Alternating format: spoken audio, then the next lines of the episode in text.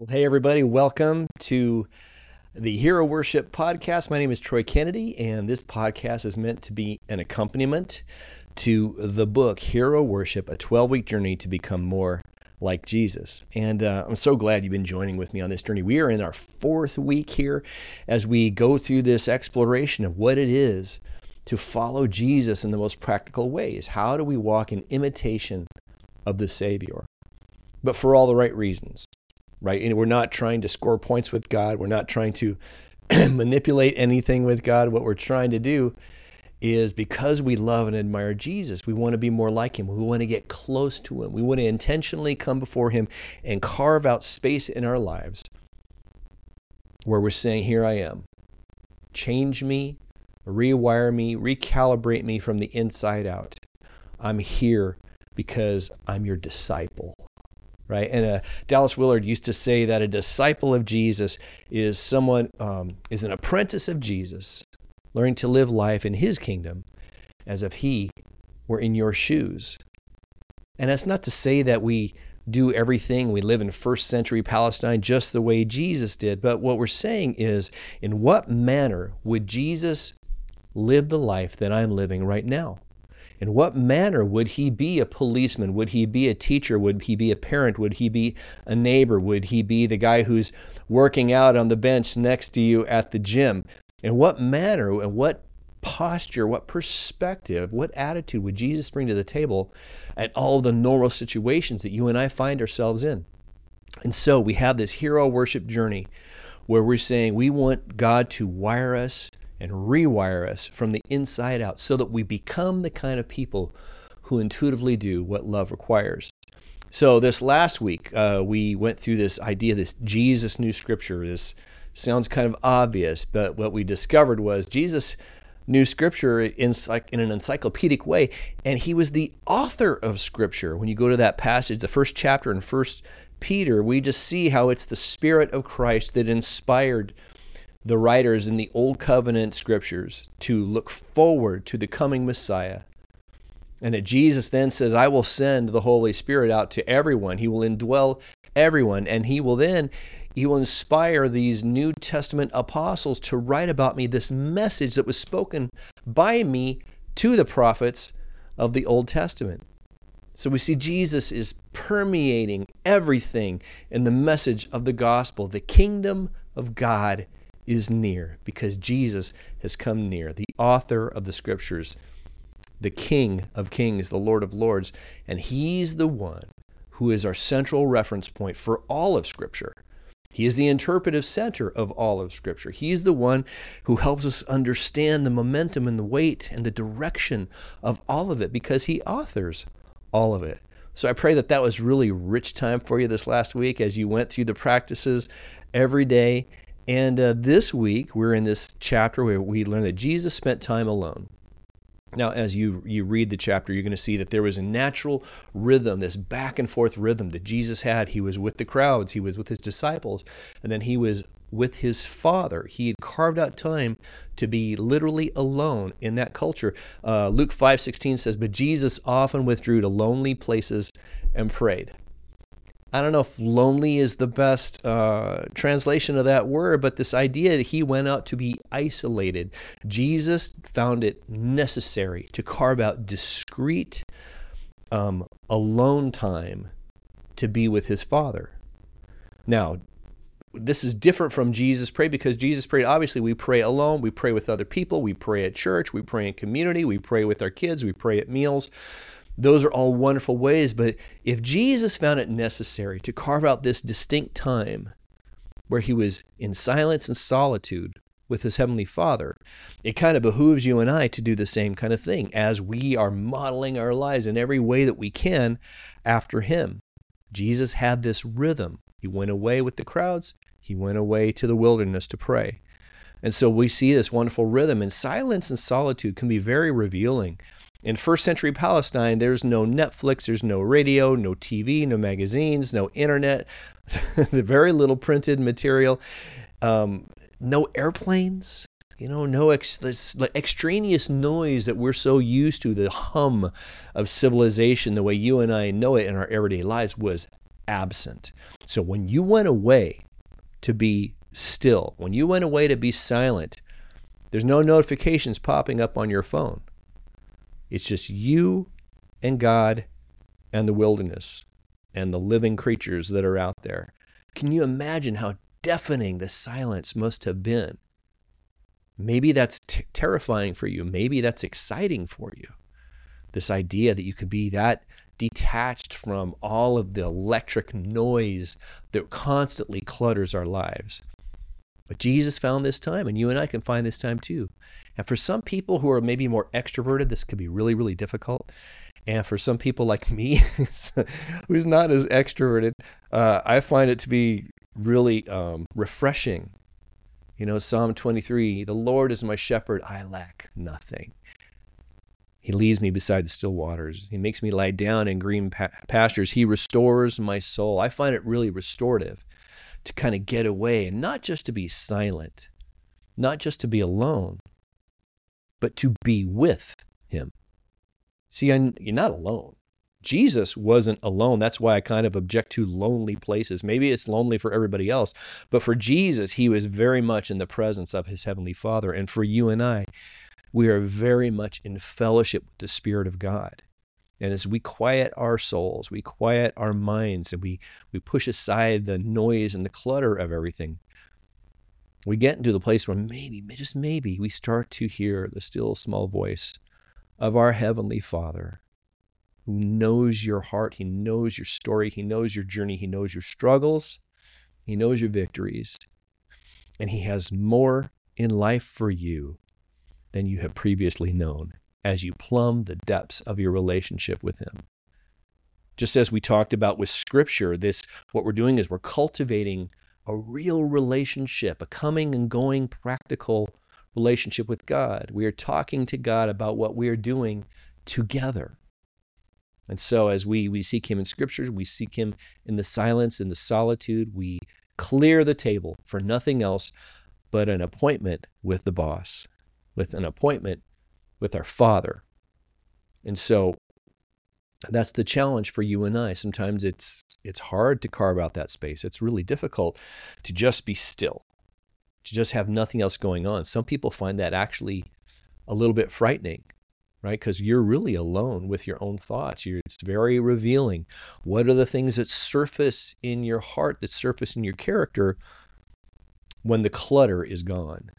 When all the extraneous external voices are no longer shouting at you, what is it that you hear? Who are you really just between you and God? And maybe the most beautiful, revealing thing about that is you realize you're not hiding anything from God. you're not concealing anything. It is all bare before Him all the time.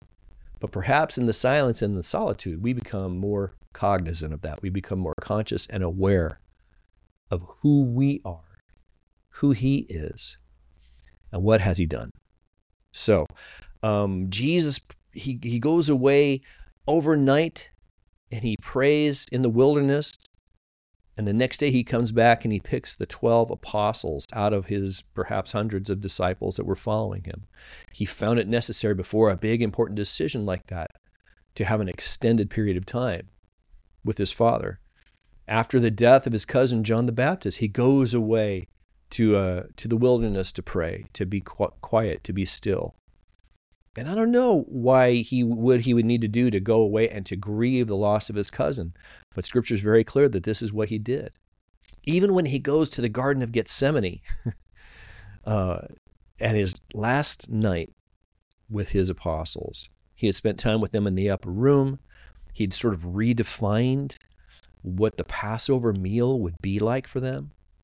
Then he goes to Gethsemane, which uh, scholars would say it was probably a place he frequented quite a bit to go and pray. And then he says to the three who were close to him, You guys wait here, and I'm going to go over there and pray. Now, you think he could have invited them to go with him. They could have been right by his side as he was praying to his heavenly Father, but he said, No, I want you to wait here while I go and be alone to pray.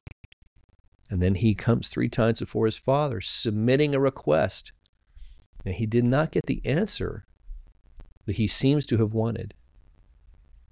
But Jesus models this for us over and over again.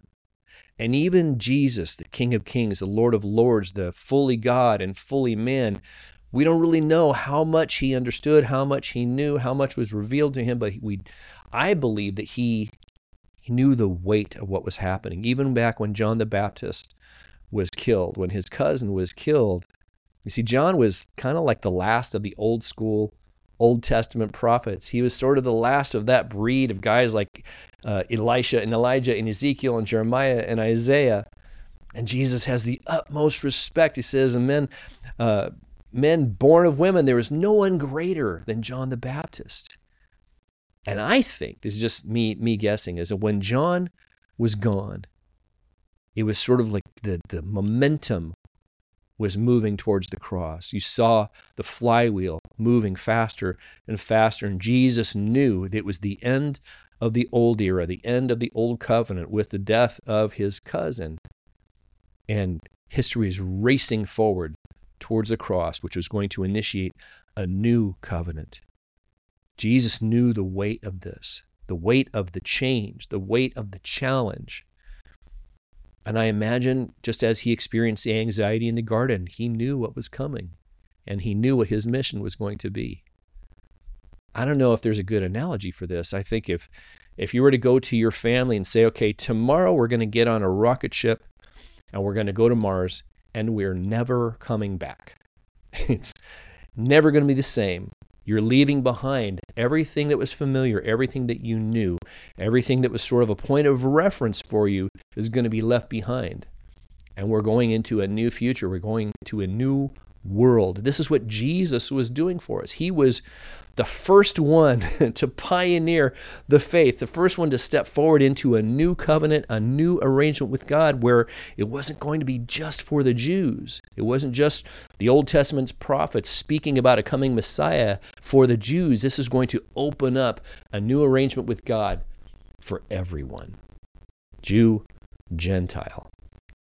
Everyone was going to have the kingdom accessible to them, the kingdom where Jesus is the king.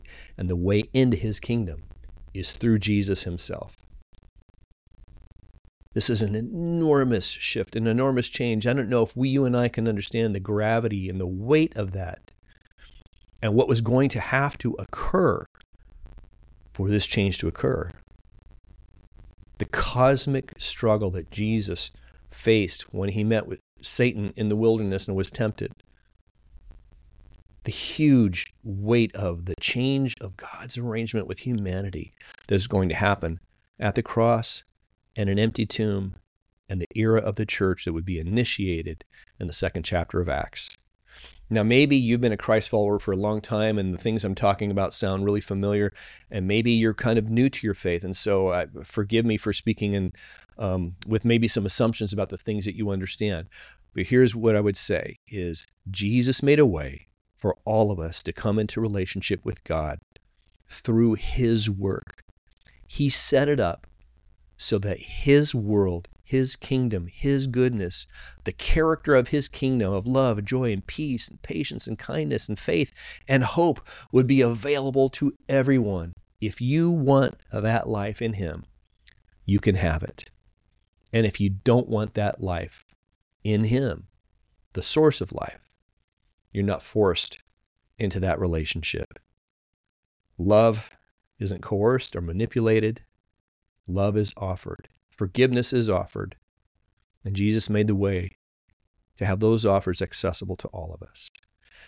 So that's a little bit of a digression from Jesus spent time alone.